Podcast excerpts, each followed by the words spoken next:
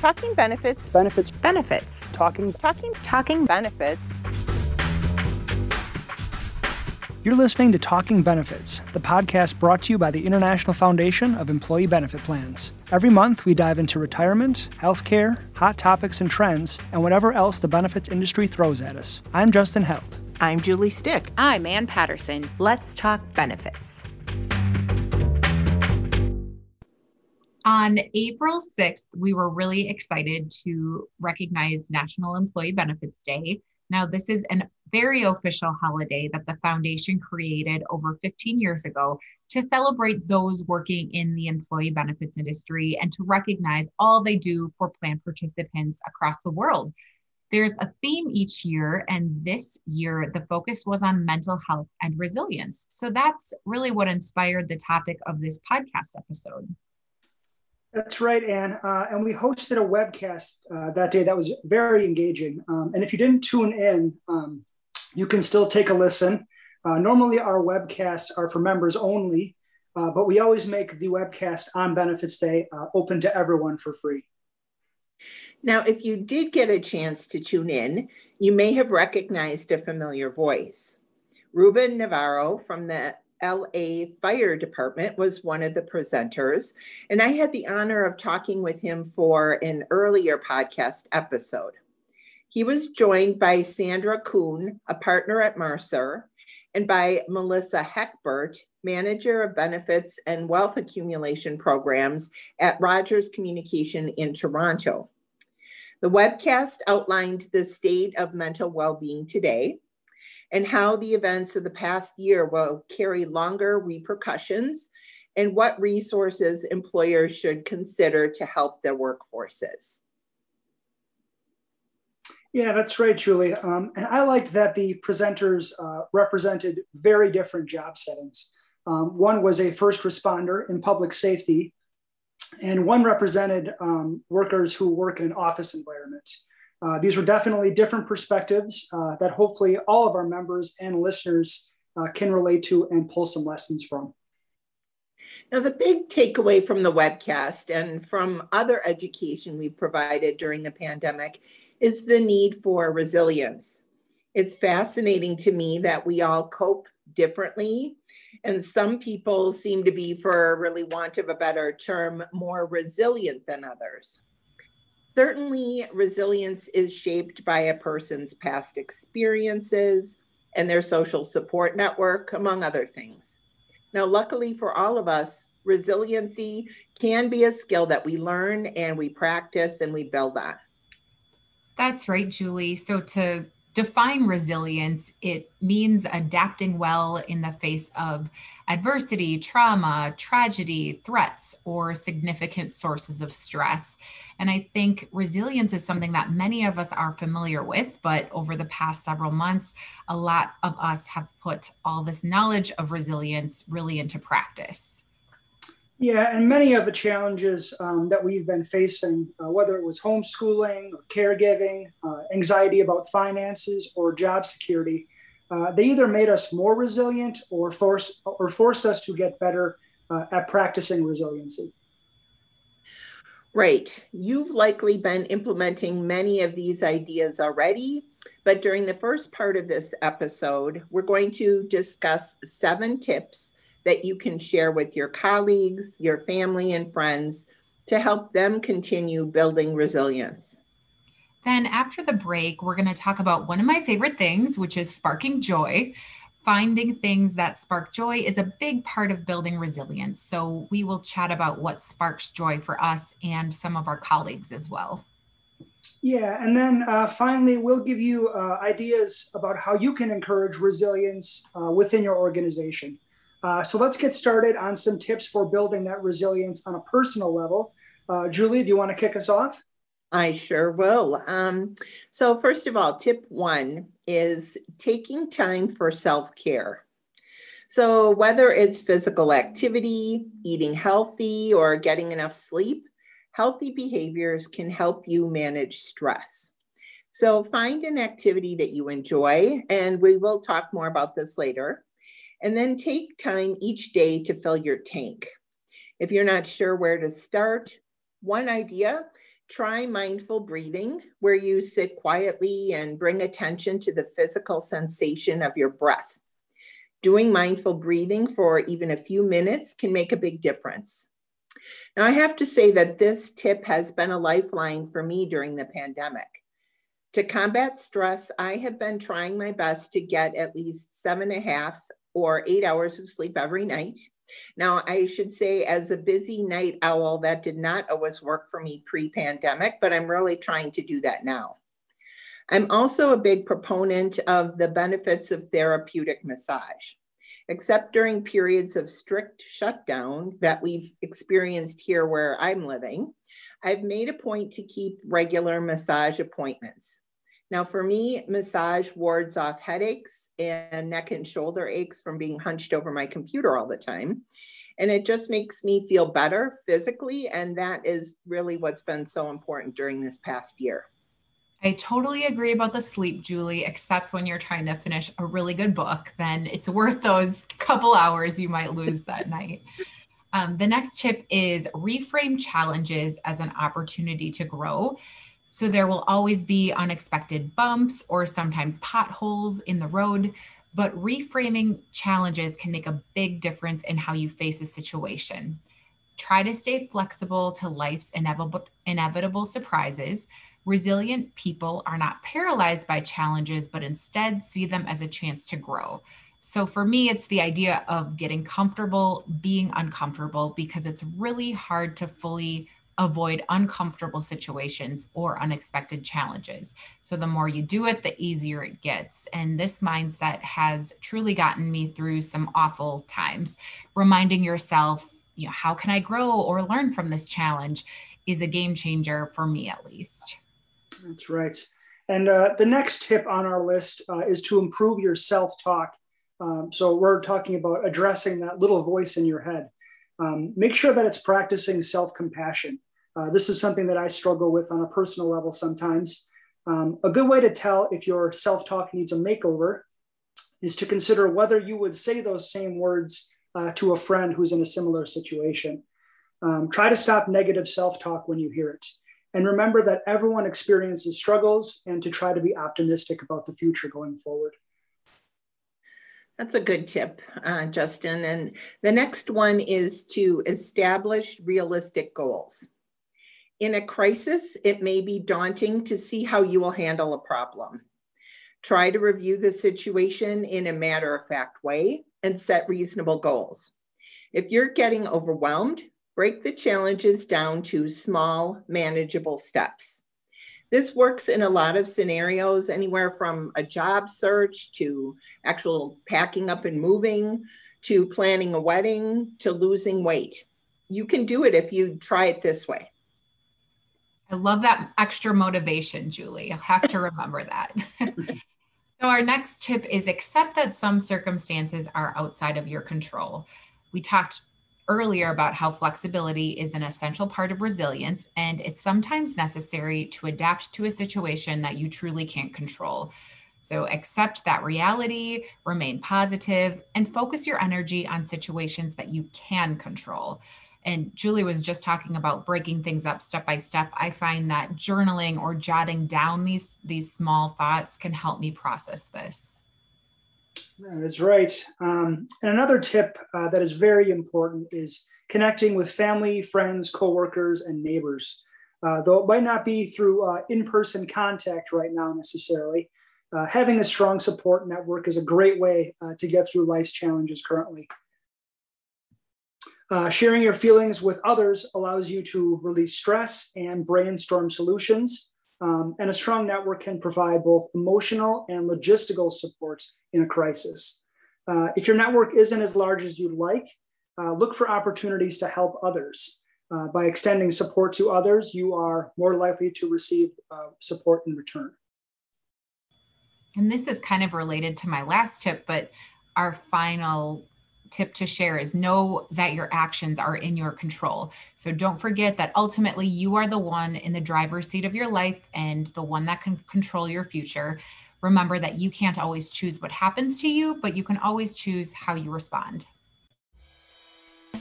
The International Foundation has over 31,000 members across the US and Canada from all walks of the work world.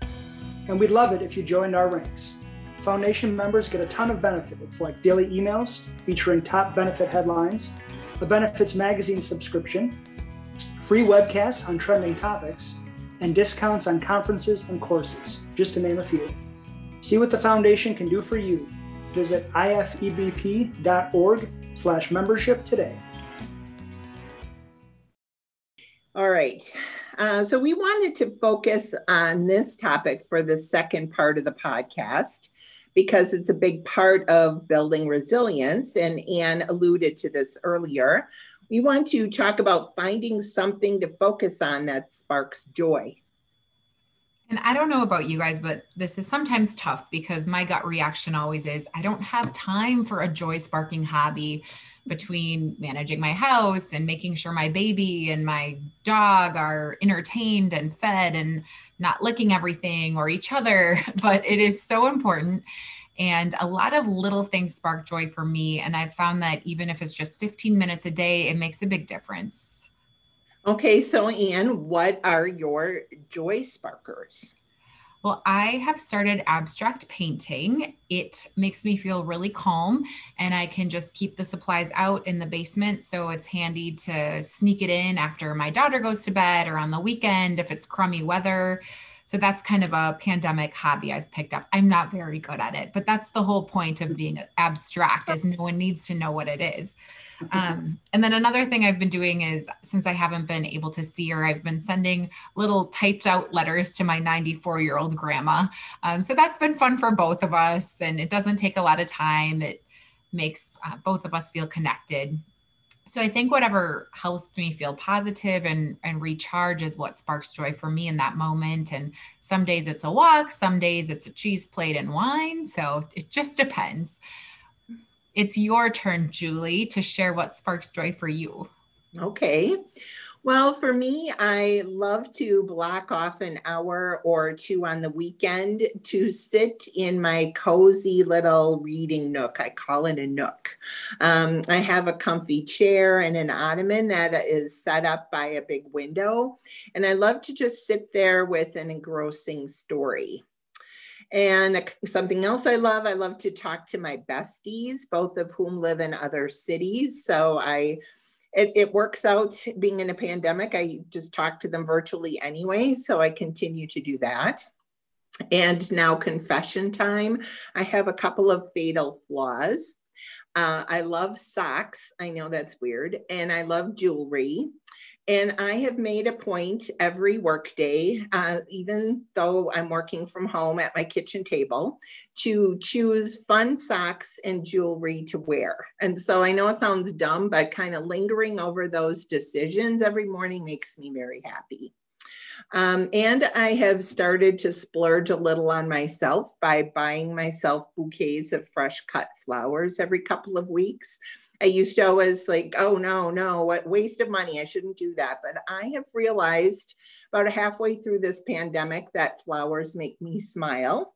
And so I often have a pretty vase filled with flowers sitting here on my kitchen table, AKA my work desk, so that I can look up from my computer and there they are, sparking joy.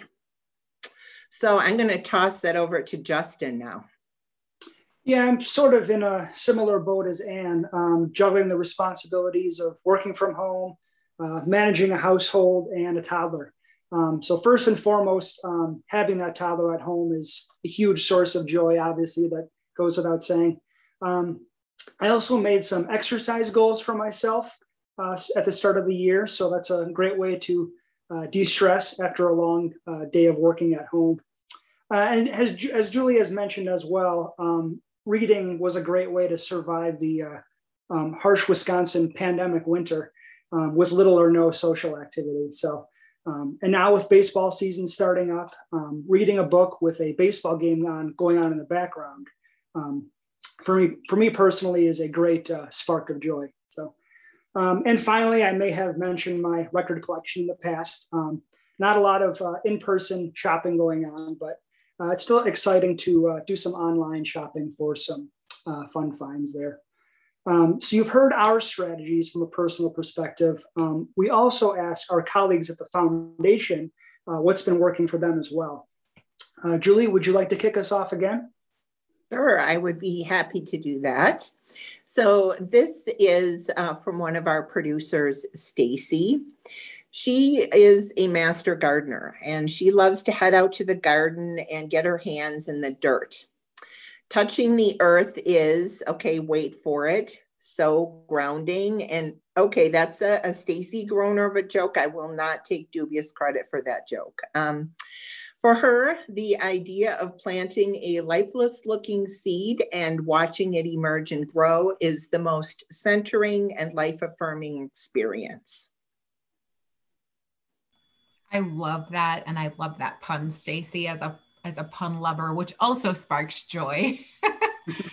Another one of our colleagues, similarly, Carly, she shared this the same thing about gardening. She said last summer, and having no green thumb at all, she planted a bunch of bulbs in the front of her house, having no idea what would happen. And now they're just starting to pop up. So she said seeing the flowers bloom and smelling them when the windows are open is bringing her a lot of joy right now. And then I also wanted to share joy sparkers from our colleague and our fabulous producer, Rose. Something that she's always done, including prior to the pandemic, is she likes to enjoy a nice glass of wine or a cup of coffee while watching the latest episode of whatever Real Housewives franchise is currently running. So she said that the escape from my reality into someone else's is such a nice break and always entertaining. Love that, Rose. And then also wanted to add that since the pandemic, she has discovered a new appreciation for birds. She loves going for a hike and seeing what feathered friends are out and about. And she hung a bird feeder outside her home office window. So finches are always flying up to visit during meetings. And then she also shared with us a great article from Science Daily. And in the study from the article, it said that a 10% increase in the number of bird species in people's surroundings increased their life satisfaction as much as an extra 10% of money in the bank. So that's fun. That's very fun. There's some, yes. I did the bird feeder outside the window as well, and I was not even aware of that study. So that's I did too during the pandemic, mostly for our toddler to look at the birds flying in, but it's pretty fun. Good for everyone involved. So I got another good tip from our colleague, Robbie. Robbie relies heavily on walks and exercise to build his resilience. Walks allow him to get away from the stressors of the day and just enjoy some fresh air. Even on winter days when it was in the single digits here in Wisconsin, he bundled up and went out, even if it was just for 10, 15 minutes. In some ways for him, bad weather helps with feelings of resilience. If he can tromp through the snow and the cold, he can get through pretty much anything that comes up during the day.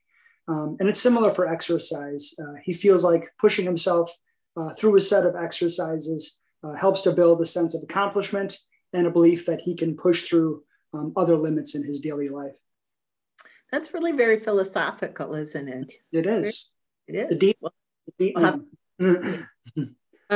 So I wanted to share something that our colleague Corinne has shared with us as sparking joy for her. She shared that doing something altruistic can be very powerful when she's struggling. It pulls her out of her personal difficulties and gives that nice serotonin boost from helping. And it gives us some perspectives on the problem that she might be facing. And that's really her personal go-to activity.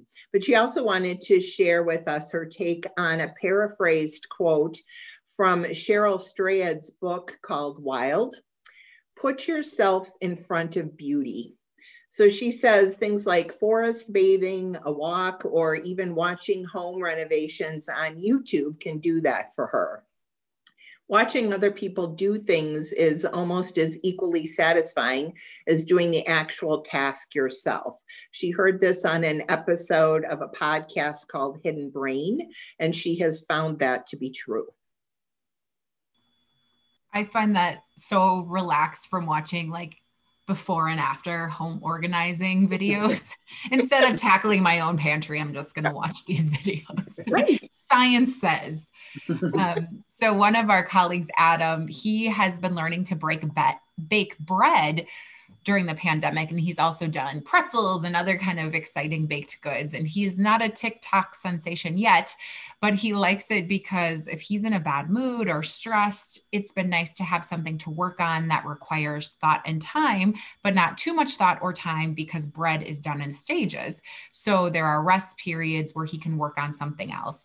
And Adam said that it usually clears his head and then he has something tasty to eat for the next few days. Another bonus. It is a bonus. And one more final staff suggestion, feedback from our coworker, Rebecca.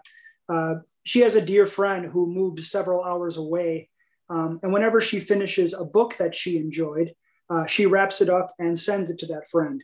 And later they talk about that book over the phone. She said that it's fun to prepare the package, to send something special in the mail, and to connect with the friend over something that they both enjoy. And then they can expand their minds together. So she said she's also part of a line dancing club. And she said that moving to music is a huge resiliency boost, especially dancing together with others, with social distancing and masks, of course. But she said that this bolsters her general level of well-being immensely. So some great tips there. I love the variety too. Lots of great ideas for hobbies that spark a lot of joy for our colleagues. Yeah. Yeah. I hope this gave people some ideas of things to try. Yes. So these are really fun ideas for finding joy-sparking elements to help build resilience, but how do we put it all together and encourage this in the workplace? Part 3 is coming up here now, and we are going to share some tips on how plan sponsors can help workers build resilience. Okay, so first, consider the unique needs of your workforce. Think about your organizational culture and figure out what will be most impactful. And also remember that support from your CEO and senior leadership is essential. Make sure that they understand resilience, and if they're willing to practice and model it and share that with staff, that'll make the process go much smoother and hopefully more effective. Support psychological well-being. So build a workplace that is fair and safe, whether you're in person or remote right now. Provide job security, allow autonomy, and demonstrate to workers the value and impact of their work. That is free and should be easy enough for leaders to do. Encourage regular breaks throughout the day and help employees mentally reset their energy and attention. Oh, that sounds like recess. Recess is always a good idea. Yes, it is, unless you like get hit with a 4-square ball. Not that that happened to me. Another workplace tip is to remember to promote mindfulness. People who practice mindfulness have been shown to better cope with challenges without being overwhelmed. And that can lead to better work performance and improved well-being. Simple exercises, such as guided breathing, can be done by anyone. Our most recent employee benefits survey found that more than 1 in 4 organizations offer meditation or mindfulness training. And this is a figure that I anticipate will increase the next time around that we ask questions in this, in this vein. Okay, next tip is to encourage use of the benefits that you offer. Now make sure your workers are aware of what coverages are available. For example, do you offer wellness initiatives or paid time off for volunteering, an EAP, tuition assistance? Make sure your staff knows what's available to them and how to take full advantage. This is especially important if you added any new benefits during the pandemic, like telepsychology or telehealth. Now, we did a survey several years ago about benefits communication, and a couple of stats stuck with me. Almost half of our respondents told us their workers didn't understand their benefits. And almost a third told us their workers don't perceive value from their benefits. Now, I am hoping that things have improved since then, but those stats do underscore the importance of frequent, timely, and understandable communication. That reminds me, Julie, of another communication angle is building a team atmosphere with open communication. There are many benefits of positive relationships in the workplace, as we all can attest, even if it's virtually right now. Encourage teamwork and social interactions and allow employees to build a strong support network in the workplace. That is right. And lastly, train your leaders and staff on resilience. Invite speakers, you can hold workshops or virtual lunch and learns, or make online training available on topics such as overcoming challenges, dealing with difficult people, or remaining calm under pressure. And just a reminder that your EAP may have a few of these available to choose from already at no cost to your organization. So something to keep in mind. Yep, great reminder, Justin. And I know preparing for this podcast helped me at least build on some of the tools that we've been hearing for a long time about resiliency. So we hope that this inspired you to help encourage resilience in your organization and just to be more aware of it yourself in your own personal life. And we'd like to thank you again for all you do to support workers across the country with their resilience. Yes, and as a shout out, we would really like to thank all our colleagues who came forth when we asked them for what they do for building resilience and sparking joy in their lives. And they very freely shared their ideas with us so we could share them with you. Yes, thank you so much. Thank you again very much. And we look forward to chatting with you again next month. If you like what you hear, please rate us on iTunes. It helps others find the podcast. And subscribe to the show in your podcast app so that our episodes will automatically appear on your mobile device. Talking Benefits is a production of the International Foundation of Employee Benefit Plans, the largest educational association for those working in the benefits industry. If you're into benefits, check out all that the International Foundation has to offer at ifebp.org. Our show is hosted by Julie Stick, Ann Patterson, and me, Justin Held. Produced by Rose Pleva and Stacey Van Alstein, and edited by Amanda Gilsmer. Today's program is copyrighted in 2021 by the International Foundation of Employee Benefit Plans. All rights reserved. The opinions expressed in the podcast are those of the speakers and not to be used as legal counsel.